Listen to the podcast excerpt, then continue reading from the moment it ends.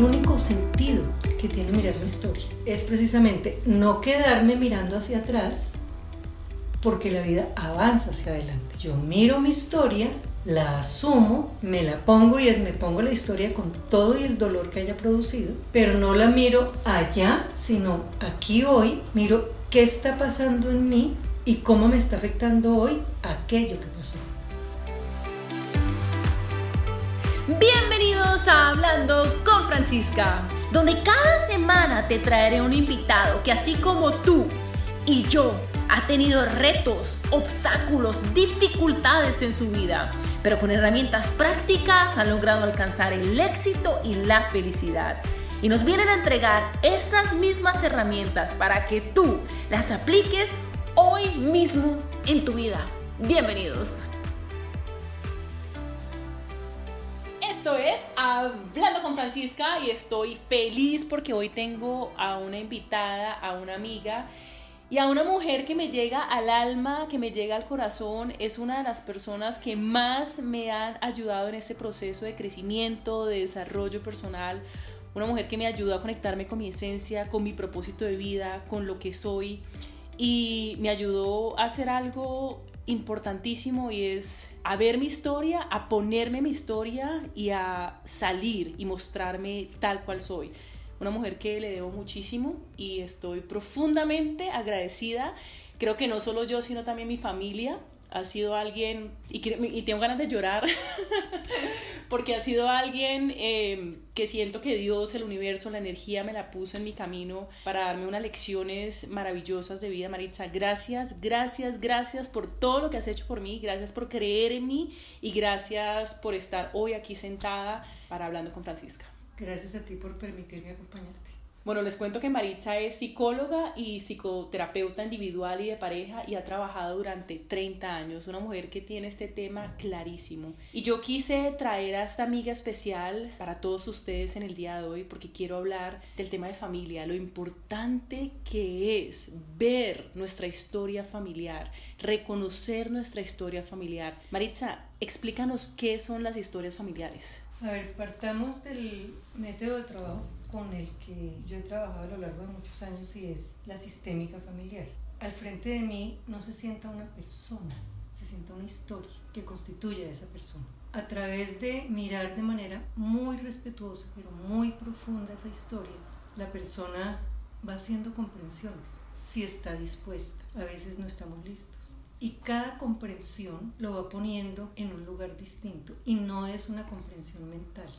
No es, ah, ya entendí, sino algo cambia dentro y la persona poco a poco va sanando y creciendo en conciencia. ¿Qué necesito yo para estar dispuesta? ¿Querer? ¿Es suficiente querer y aparecer? Hay una parte que es querer, pero no es suficiente. Cuando literalmente yo me siento harta de sentirme como me estoy sintiendo y como me he sentido, en uno o en varios aspectos de mi vida, ese es el momento. Pero además de eso necesito decir, estoy dispuesta a hacer lo necesario. Y lo necesario no lo hace el terapeuta. El terapeuta le da posibilidades, le muestra escenarios, lo acompaña a hacer comprensiones. El cambio está en manos del paciente. Cuando yo llegué a tu consultorio, yo y siempre me pongo como ejemplo porque yo siempre digo que soy mi primera clienta, yo sé lo que se siente estar mal, yo sé lo que se siente estar deprimido, yo sé lo que se siente, yo recuerdo, y yo creo que tú lo tienes clarísimo también, los momentos en donde yo te llamaba, te decía, Maritza, no veo la luz, literalmente no sé cómo voy a hacer esto, y tú siempre estuviste ahí para mí. ¿Cómo podemos comenzar a indagar esa historia? ¿Cómo podemos comenzar a entender esa historia? ¿Tú te acuerdas cómo llegaste a mi consulta? Tú me llamas un día y nos ponemos cita a las 3 de la tarde. Era septiembre, yo no me acuerdo qué día, pero era septiembre. Y tú me cancelas la cita. Después supe que era porque no tenías plata. Y era tal la dificultad que seguramente estaba sintiendo que al otro día me dices, yo necesito ir y yo te puedo pagar tanto. ¿Me puedes atender? Y además de todo me dio descuento. y cuando yo, no recuerdo esa primera cita, cuando yo me senté, yo lo único que sabía era que estaba muy mal pero yo no sabía qué pasaba. Y empezamos a conversar y yo recuerdo que después me di cuenta que yo tenía un lado de mi familia completamente negado. ¿Por qué pasa esto, Maritza? Si es mi historia y yo en teoría recuerdo mi historia, ¿por qué, ¿por qué me pasa esto? ¿Por qué tenemos esa parte negada? Muchas veces no nos interesa verla, otras veces simplemente eh, no tenemos el tiempo, entre comillas, para verla, pero ¿por qué pasa esto? Eso no es real, o sea, nosotros no vemos parte de nuestra historia por evitar el dolor. claro, duele demasiado. Claro. Hay eventos de la vida que nos han sucedido a nosotros y que son tan dolorosos que no queremos volverlos a registrar, porque no queremos volver a vivir ese dolor. Y hay otros patrones de comportamiento que vienen de nuestra historia familiar y que nosotros inconscientemente repetimos por lealtad. Que es el sistema familiar Exactamente, es para nosotros como seres humanos hay una necesidad vital de pertenecer, porque cuando éramos clanes, si yo no pertenezco a mi clan y por alguna razón a mí me excluyen del clan, yo muero. No había forma de sobrevivir solo. Eso a través de toda la evolución de nosotros como seres humanos queda grabado en nuestro cerebro reptil y todavía la necesidad de pertenencia para nosotros es vital. Entonces, una forma de sentirnos pertenecientes es inconscientemente repetir patrones familiares de comportamiento, de solución de problemas, porque eso me hace sentir perteneciente a. ¿Qué sucede? Que esos patrones seguramente fueron efectivos en algún momento de la historia de nuestra familia, pero ya no son efectivos ahora. Cuando yo lo hago consciente, muchas veces sin saber el chisme, sin saber la historia de lo que pasó, porque hay cosas que a las cuales nunca tendremos acceso, pero el solo hecho de yo ser consciente de estoy repitiendo un patrón que ya no es efectivo, es cuando yo tomo conciencia y decido hacerlo de otra manera. Entonces, tomo conciencia de que pertenezco a mi sistema familiar, que formo parte de mi sistema familiar y que finalmente estoy aportando al crecimiento y al enriquecimiento de mi sistema cuando yo conscientemente elijo hacerlo de otra manera. Pero ¿cómo me vuelvo consciente de esa historia, Maritza? De lo que le ha pasado quizás a mi abuela, a mi tatarabuela, de lo que le ha pasado a mi generación. ¿Cómo empiezo a preguntarle a mi familia que es algo que yo hice y siempre digo, no lo recomiendo porque yo cogí a mi pobre abuela quemar ropa, hacerle todo un cuestionario, a mi papá lo cogí a quemar ropa también, pero ¿cómo podemos empezar a indagar? ¿Qué le ha pasado a nuestra familia? A ver, no siempre, eso como decía antes, no siempre tenemos que sabernos el chisme. Ok.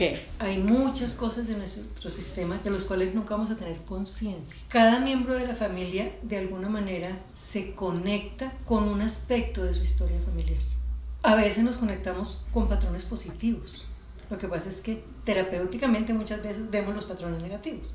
Claro. Pero muchas veces hay personas que simplemente son muy exitosas en lo que hacen porque su padre, su madre o su abuelo fue muy exitoso. Y como eso nos parece como parte del paisaje, pues no lo vemos. No todo el mundo tiene la posibilidad de hacer lo que tú hiciste. A veces ya no existen los abuelos. No siempre tenemos que saber la historia. Simplemente yo traigo el asunto que tengo, el asunto que no me deja hacerme sentir bien, que no me permite avanzar. Y empezamos a revisar historia familiar. Y de una u otra forma, la mayoría de las veces encontramos concordancias con comportamientos semejantes en nuestro sistema. Hablemos del tema del dinero, por ejemplo, ese patrón que se repite y se repite y es un tema que sé que a mi comunidad privada de Facebook de Conectadas y Fabulosas le interesa mucho dicen, pero siempre regreso a ese mismo patrón de no hay dinero, no hay, no hay. Eso entonces, Maritza, para ponerlo como latente y para que las personas que están escuchando este podcast lo puedan entender mejor, al yo no tener dinero, ¿hay una historia detrás con mi familia acerca del dinero? El dinero tiene, digamos, como que varias aristas complejas en el sentido de que, primero, culturalmente, hay toda una creencia que se nos instala acerca del dinero. Entonces, yo creo que a todos de niños nos ha tocado el no coge ese billete que está sucio. Los ricos son malos, son malas personas. Tener plata nos daña el corazón. ¿Cómo vamos a disfrutar el dinero? Si nos sentimos totalmente culpables de ser prósperos. La idea de carencia es una idea que tiene que ver con qué información nos instalan culturalmente. El universo es abundante en carencia o en abundancia. Ese es como un aspecto y es la parte cultural que tiene muchísimo peso. La otra parte es cuando en la familia ha habido hacia atrás quiebras, robos de tierra, eh, muertes por dinero, hambrunas porque todos nosotros tenemos en alguna parte historia de hambruna. esa información está en nosotros. Seguramente nunca vamos a saber el chisme, pero es una información que está en nosotros y es como que no hay. Y no hay lo conectamos inmediatamente con voy a morir de hambre. Es el pensamiento inconsciente que salta con la escasez.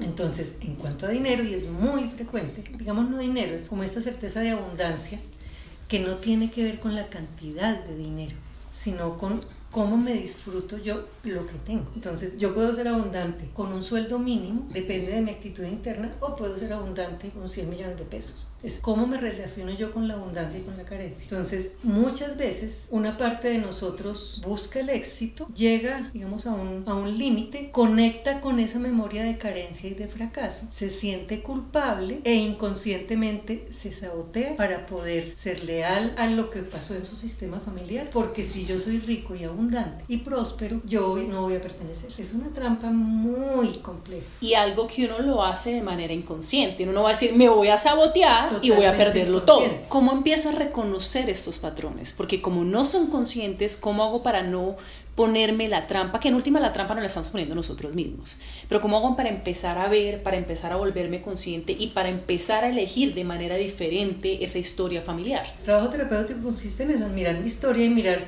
cómo he hecho las cosas, cómo en un momento dado yo me conecto con informaciones inconscientes de mi sistema y en ese momento ahí sí la elección es de la persona. Elijo ponerme esta información hacerlo diferente o repito el patrón.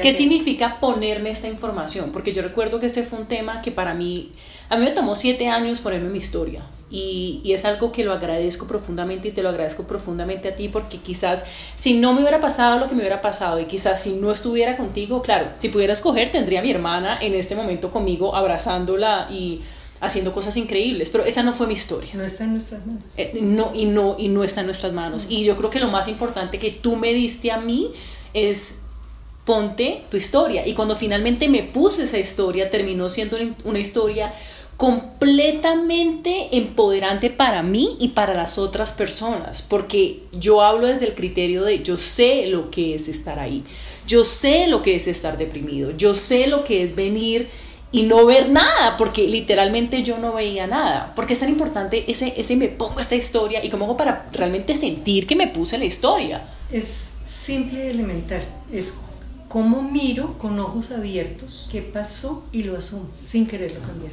lo, asumo es, lo asumo es, asumo este dolor, me está doliendo. Asumo este dolor, me duele. Asumo, asumo el dolor, o sea, asumo el dolor es una parte fundamental pero para poder asumir el dolor necesito asumir eso pasó. De ahí vengo. Haya pasado lo que haya pasado, de ahí vengo. El siguiente paso fundamental, porque hay historias muy dolorosas, es yo reconozco en un acompañamiento terapéutico el dolor que eso me produjo o el dolor que eso le produjo a mi ancestro, a mi padre, a mi abuelo, a mi tío. Que quizás ellos también nunca quisieron ver ese dolor o no lo pudieron o no lo pudieron hacer. Entonces, yo integro tanto el evento, cuando yo digo me pongo mi historia, son dos cosas distintas. Yo integro el evento, por difícil que sea, no lo puedo cambiar.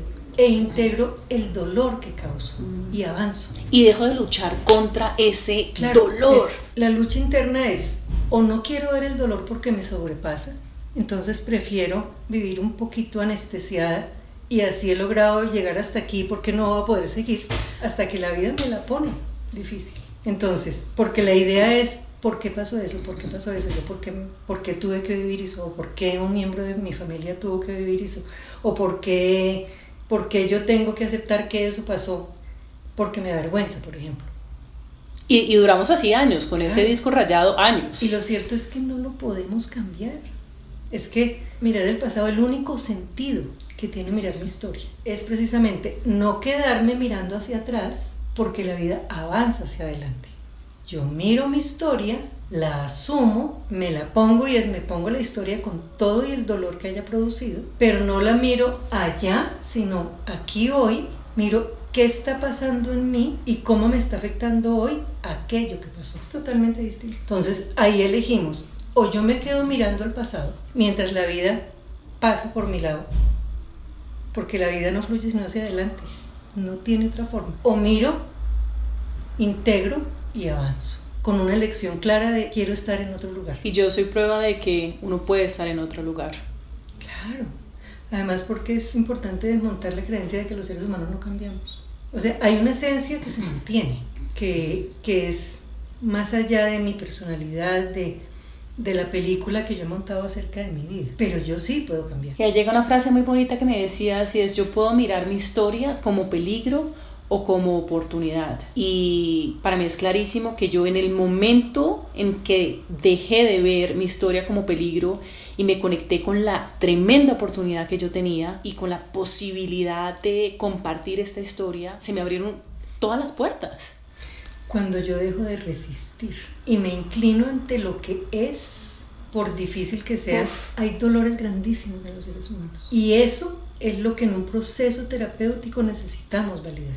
Pero ese dolor y esa experiencia mía o de alguien de mi sistema me puede servir para transformarme yo y transformar vidas o para quedarme moviéndome en redondo en un círculo del cual nunca voy a salir, lamiéndome la herida. Maritza, regálame dos herramientas sencillas que las personas puedan comenzar a utilizar hoy mismo o mañana mismo para empezar a ver esa historia, para empezar a ponerse esa historia, para empezar a descubrir realmente esa historia. La única herramienta que, que digo yo que podemos afinar a lo largo de nuestra vida es un proceso de autoobservación. O sea, para poderlo entender es como si yo estuviera en un balcón mirando algo que está abajo. Claro. O la otra metáfora es, yo estoy aquí sentada, hay una pantalla y en esa pantalla está pasando mi vida. Entonces, cómo aprendo a observarme más allá de esta primera plana en donde nos vemos siempre, ¿no?